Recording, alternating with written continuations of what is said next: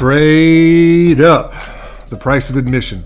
Growth stories, life lessons, turning points, service to others, truth, no bullshit, adding value, no smoke and mirrors, being the pressure, third down and 10, fighting below the surface, win or learn. Always the underdog with a chip on your shoulder. These are the things that I think about when I talk to this group.